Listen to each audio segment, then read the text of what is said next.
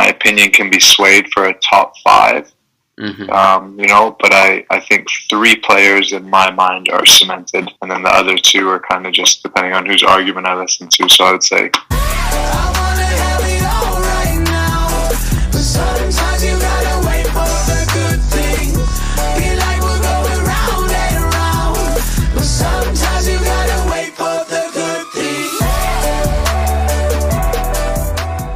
So he's a father, a husband, co-founder of JAK Basketball, and a professional basketball player.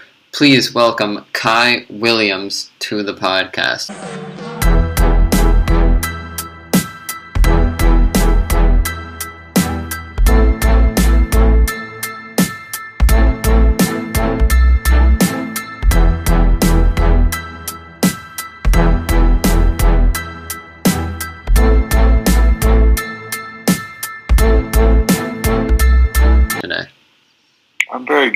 Doing today? I'm good. So, first question, just to start it off, uh, how did you get into playing basketball, or when did you start? Um, so I started probably around like the age of six or seven, and um, my dad grew up playing basketball. Uh, he's from New York actually, and um, he grew up playing basketball, and we tried every single sport um, growing up as kids, but basketball was something that stuck. So just yeah, started at the age of six or seven, and just kind of fell in love with it from there. hmm And do you have an idea to what it might have been that made it stick, or that caused it to be the sport that you started to play? Um, I yeah, I mean, like my so I grew up having my dad either coach me or watch him play as well in like senior men's leagues and different things like that. So I think it was just something that was like pretty natural. It wasn't anything that was ever forced, you know. hmm Um, and we just we just always I mean, my dad, my brother, and I have always had a bond when it comes to basketball. So it's kind of just been something that's stuck within our family, and it's just I don't know. It hasn't really. It's just it's yeah. It was the most natural sport for us to play growing up, and we've we've kind of just enjoyed it. We enjoy the team aspect of it, and I think that's one of the reasons why I still play it to this day. hmm And now you have a daughter, right? Yep, yeah. Yeah, It's her how- second birthday coming up soon, so Second birthday coming up now. It might be a little early on, but further in life, do you think you're gonna maybe not push her, but like encourage her to try basketball or see if that's something she'll become interested in as well? Uh, yeah, for sure. I mean, we, um, whatever she wants to go into, as long as it's anything positive, you know, obviously, as parents will support her. But I will say that my second birthday gift, one of my second birthday gifts to her, is one of the little, uh, little Fisher Price basketball hoops. So I'm not saying I'm pushing it on her, but I'm, I'm suggesting that she tries it out at least a Mhm. little bit. Yeah. So, at what point did you start thinking of basketball and saying that, like, oh, maybe this is something I could do at a higher level, maybe like in the at the collegiate level or professionally? What kind of what was the moment that you thought you could take this far into life? Um, I would probably say when I was uh, going into my junior year of high school. So uh, going into my junior year of high school, um, my brother would have been going into his senior year, and he was starting to get recruited by different um, schools and stuff like that. And I started gaining some interest as well, and we kind of started learning more about basketball overseas and the different opportunities that it um, that it presented itself with. So I think I mean, it was always a dream of mine from a young age to play, you know, in the NCAA and play professional basketball. But probably, yeah, going into my junior year was when I started thinking, like, you know, I'd have a shot at playing at university, playing at the university level. Sorry. So it can be on or off the court personally, but uh, who do you think has helped inspire you the most in general or in the sense of basketball? Um, I would say that it's definitely it definitely has to be you know my parents and my brother. We um, we grew up uh, really close. Obviously, my my mom is actually British and my dad is American, and they somehow settled in Regina, Saskatchewan. So um, we didn't have any cousins or aunts and uncles that you know were close by. So growing up, it was just obviously we had family friends and whatnot, and we had people that we met through playing basketball in school. But in terms of our family, it was just us here. So um, over the course of the year, all their over the course of the year, sorry, all their support kind of was a driving force. One for me to obviously keep on playing, but also pursuing the stream. So I'd say that it was just yeah, my family, my you know my older brother, and then my then my parents as well. Yeah. Yeah. Okay. And now it doesn't have to be ranked or in any order, but do you kind of have like a top three or top couple basketball players of all time? I think that I mean, I, anytime I if I listen to anybody's arguments or anybody's opinions, I think my my opinion can be swayed for a top 5 hmm Um, you know, but I I think three players in my mind are cemented in my top five, and then the other two are kind of just depending on whose argument I listen to. So I would say Michael Jordan, Kobe, and LeBron are cemented in my top five hmm but the other two could be, you know, depending on anybody's argument, could be Shaq one day, Kevin Garnett, Yeah. Tim Duncan, Dirk Nowitzki, you know, so it could it kind of could sway back and forth. But I think those three in MJ, Kobe, and uh, LeBron are, are solidified for me. Yeah. You always have an idea of what you think might be your top five, and then you think of a new player, or someone comes up with a new argument, and you have to totally reset and rethink all the players all over again. Yeah, absolutely. It's it seems like anytime um, the Hall of Fame induction comes around, you know, you you listen to people's arguments or maybe um, their accolades and the reason why they're in the Hall of Fame. Mhm. Um, you know, think of Tim Duncan and Kevin Garnett. They were just inducted this year, and their careers are extremely impressive. And I watched a documentary on Tony Parker, and I kind of forgot about how impressive his basketball career has Yeah. been. I mean, I wouldn't say he's in the top five, but I just just players like that, you know, you kind of overlook, um, and you and you kind of forget exactly what they accomplished That's over the years. Tony Parker documentary on Netflix, right? Yeah, absolutely. It was actually Yeah. really good. Have you seen it? Yeah, I watched it myself. Yeah. Yeah. Cool, cool. Mm-hmm. So you played basketball for college at South Dakota State University, right? Absolutely, yeah. So how did you decide on that being the school, not only that you went to, but also that you played basketball for? Um, so I was uh, recruited in uh, my senior year by a few different schools. Um, South Dakota State being the closest. The other school was Eastern Kentucky, so was a long ways away, and Rice University as well. Mhm. Um, so it kind of came down to those three.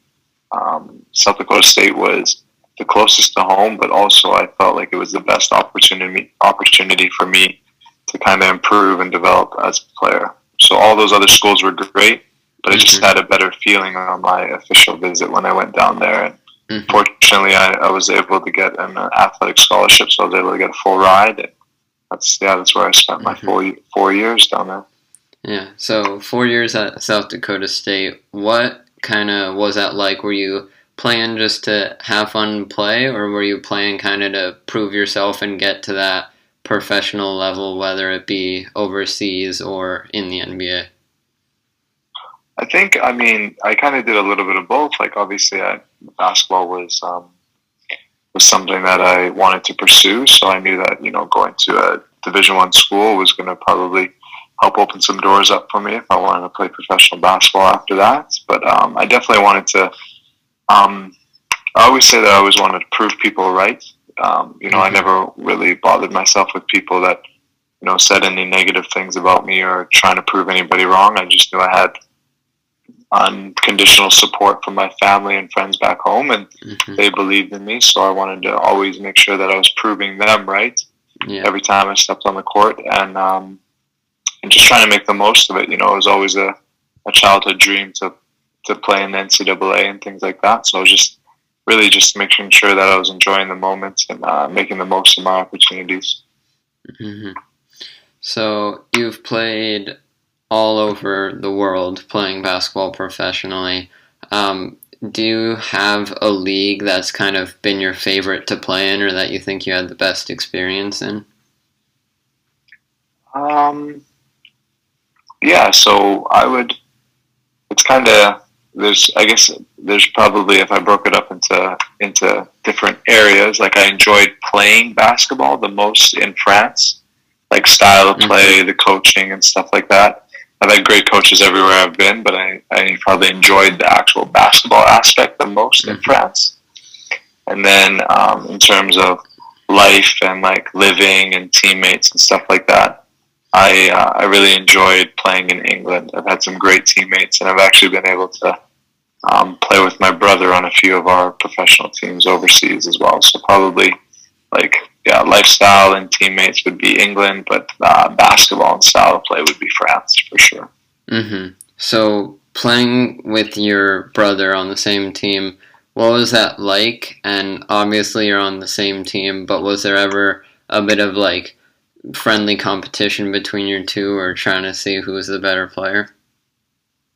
Uh, so yeah, like I mean, um, we played together in high school, and then didn't. Uh, we went to separate universities, so being able to play together overseas um, was a lot of fun.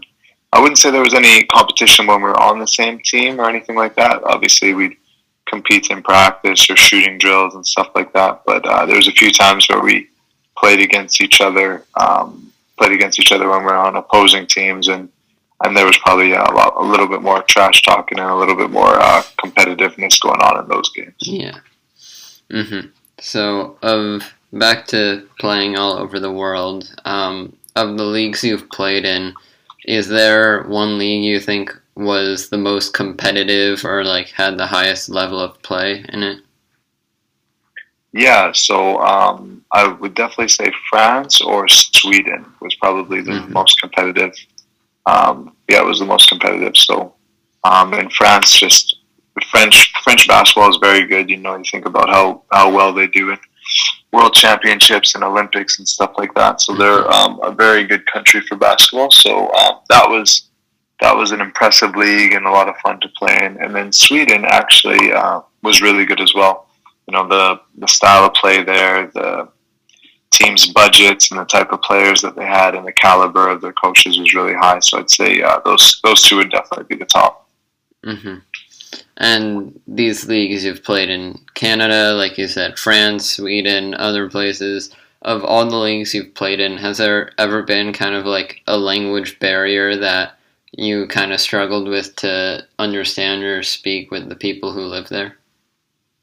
Um, yeah, so uh, in Sweden, in Sweden, it was actually really easy because uh, their education system, kids learn English from an early from an early age. So I remember uh, coaching at like a little basketball camp that our team ran, and um, being able to speak perfect English with like seven year olds. So that was no problem in terms of that. But in France, um, my first year, uh, it was really tough. I was in a smaller city in like a, almost like a village type town, hmm and um, yeah, outside of really my teammates, I didn't speak.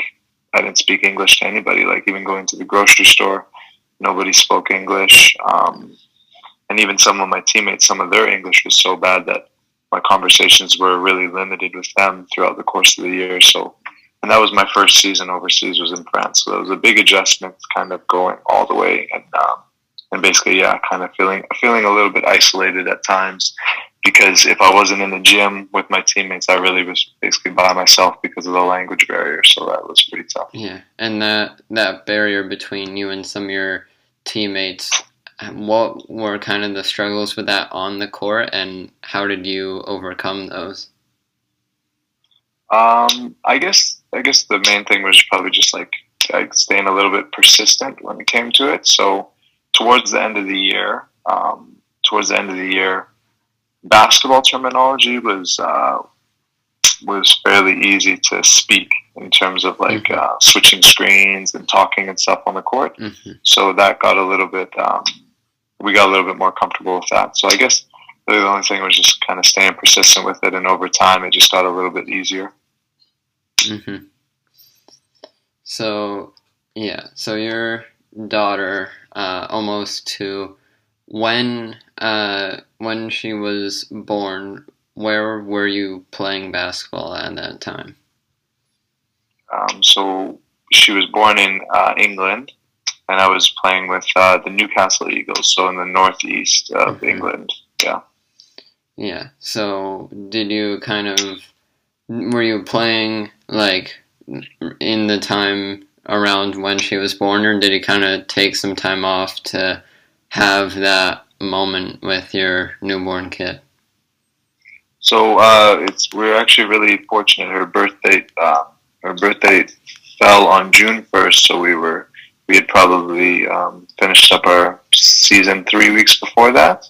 hmm So I had the whole um, summer in the UK to kind of just um, obviously prepare for the upcoming season, but also um, have time to just uh, be at home with her and my wife as well. So it hmm so the timing came perfect. It didn't fall in the middle of the season or at the beginning of the season. It was Yeah. right at the start of off season, so it was perfect timing for us. And your family, do they travel with you as well as you move from league to league? Yeah, absolutely. So Mhm. um, my my wife, we've been together for um, seven years, or uh, eight years. Sorry, going to be married for three coming up here. So she's traveled with me throughout the course of my career in different cities in the UK, and also was living with me in Sweden, and then um, and they've come back to Canada as well uh, for the summer. So yeah. Hmm So, playing overseas, do you see yourself kind of continuing to play in different leagues across the world, or do you hope that one day you can get into, like, for example, the NBA or one of these, like, top tier leagues that kind of have more eyes on them than some of the uh, foreign leagues?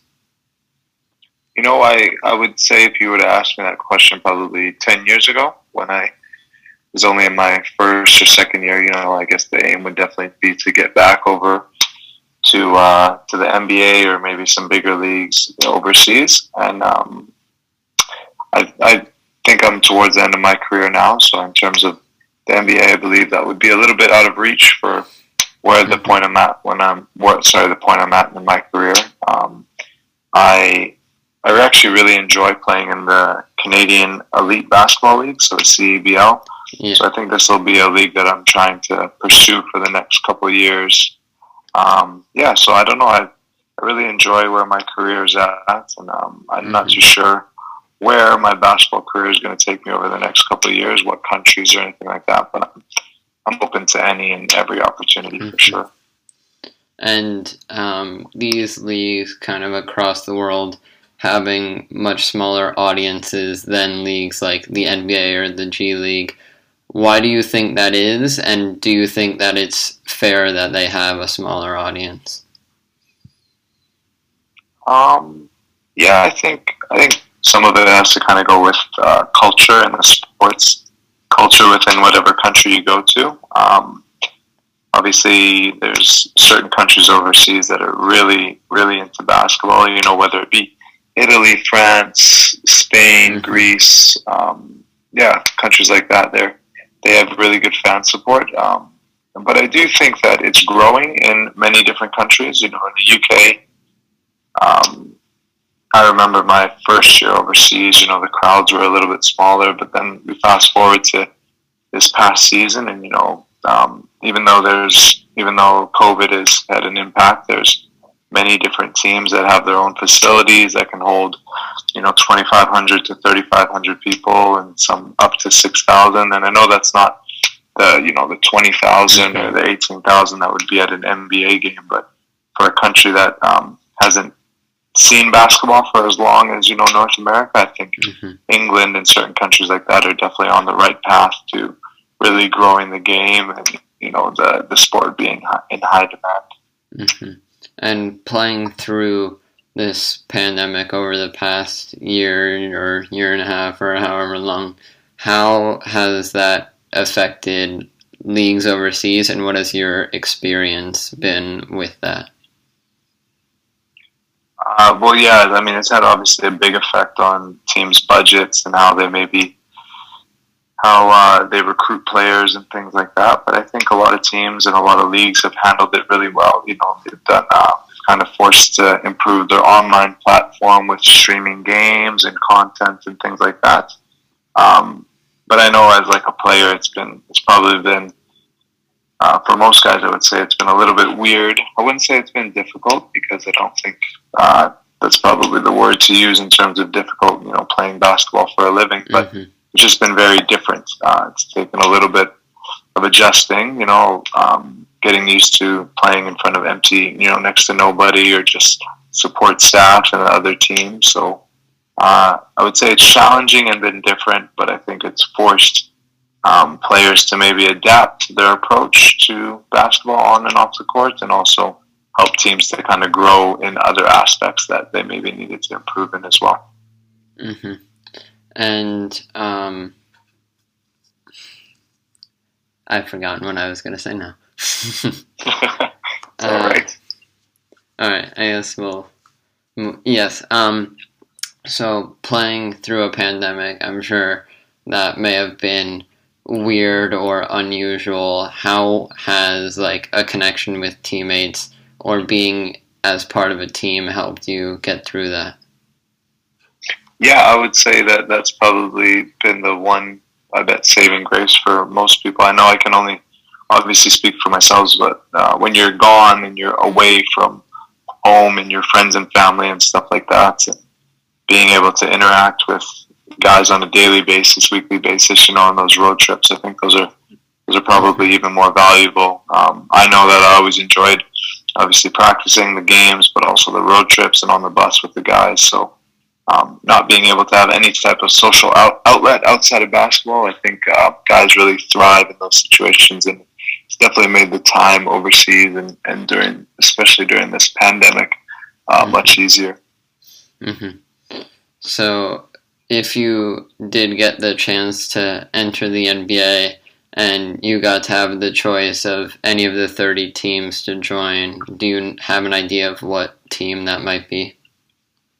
Ooh, um, well, given that I'm Canadian, I guess I would say the Toronto Raptors would have. I'll give you two for sure. Uh, Mhm. the Toronto Raptors would be one team that I would want to play for, and since my dad is from New York, I think playing for um, the Knicks or the Nets would be pretty special. That would be pretty Mhm. cool.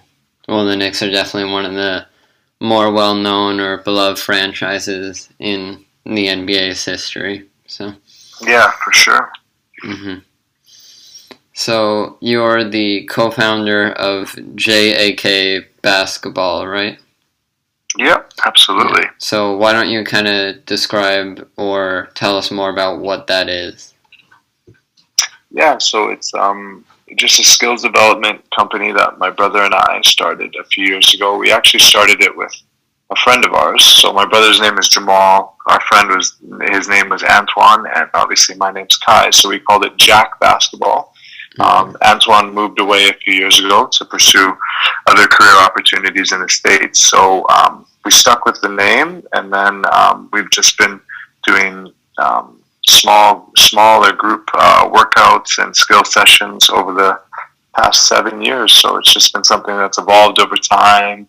Um, we're going to be uh, doing some three-on-three leagues and some conditioning programs, and we have some pretty cool partnerships that we've developed over the years. So kind of just um, going forward, we're just going to try and grow it from, you know, just small workouts into maybe leagues and teams and other things like that. So it's uh, it's been a lot of fun to to be part of that. Mm-hmm. And what kind of what's your demographic in that, or what kind of is the typical age of someone who might be a part of that? So we basically work with um, anybody between the ages of like um, eight to to eighteen. My brother is the assistant coach of the men's university basketball team here, so hmm we do some stuff with the university team as well. So basically, anybody between the age of eight to eighteen is like our main, uh, probably mm, eighty-five to ninety percent of our clientele that we work with, and that's uh, guys and girls, and then we do work with some um, university athletes as well. Hmm And so, uh, having uh, JAK basketball and doing these kind of workouts with these young players, helping develop them. Have you ever thought about like af- maybe after you're playing, doing something like training or coaching for other players or teams? Yeah, absolutely. I think um, um, it's definitely something that's going to be that I'm interested in and probably a natural progression for myself when I'm done playing. Um, yeah, if if an opportunity arises for me to uh, continue on coaching people and uh, and maybe coaching teams and stuff like that, that's definitely an opportunity that I would jump at. I would like to stay as close to the game of basketball um, when I'm done playing for sure. hmm All right, those are all the questions I had for you today. Thank you so much for coming on. Where can people find you online? Social media, JAK Basketball, uh, whatever team or league you're playing for now, all of that. Where can they find you? Okay, yeah. So um, I don't I don't use Twitter or anything like that. I'm uh, I just use a little bit of Instagram, so they can find me on Instagram, Kai Williams twenty three, and then our um, business page is JAK J A K dot basketball on Instagram as well. So we're on Facebook and Instagram with JAK, and then the team that I'm playing for this upcoming summer is the Saskatchewan Rattlers, and they're on Instagram as well. They have a lot of cool content uh, and different things like that. So I suggest people give them a follow if they're interested in Canadian basketball. hmm All right. Well, thank you so much for coming on, and good luck in this upcoming season. Awesome. Thank you so much for having me.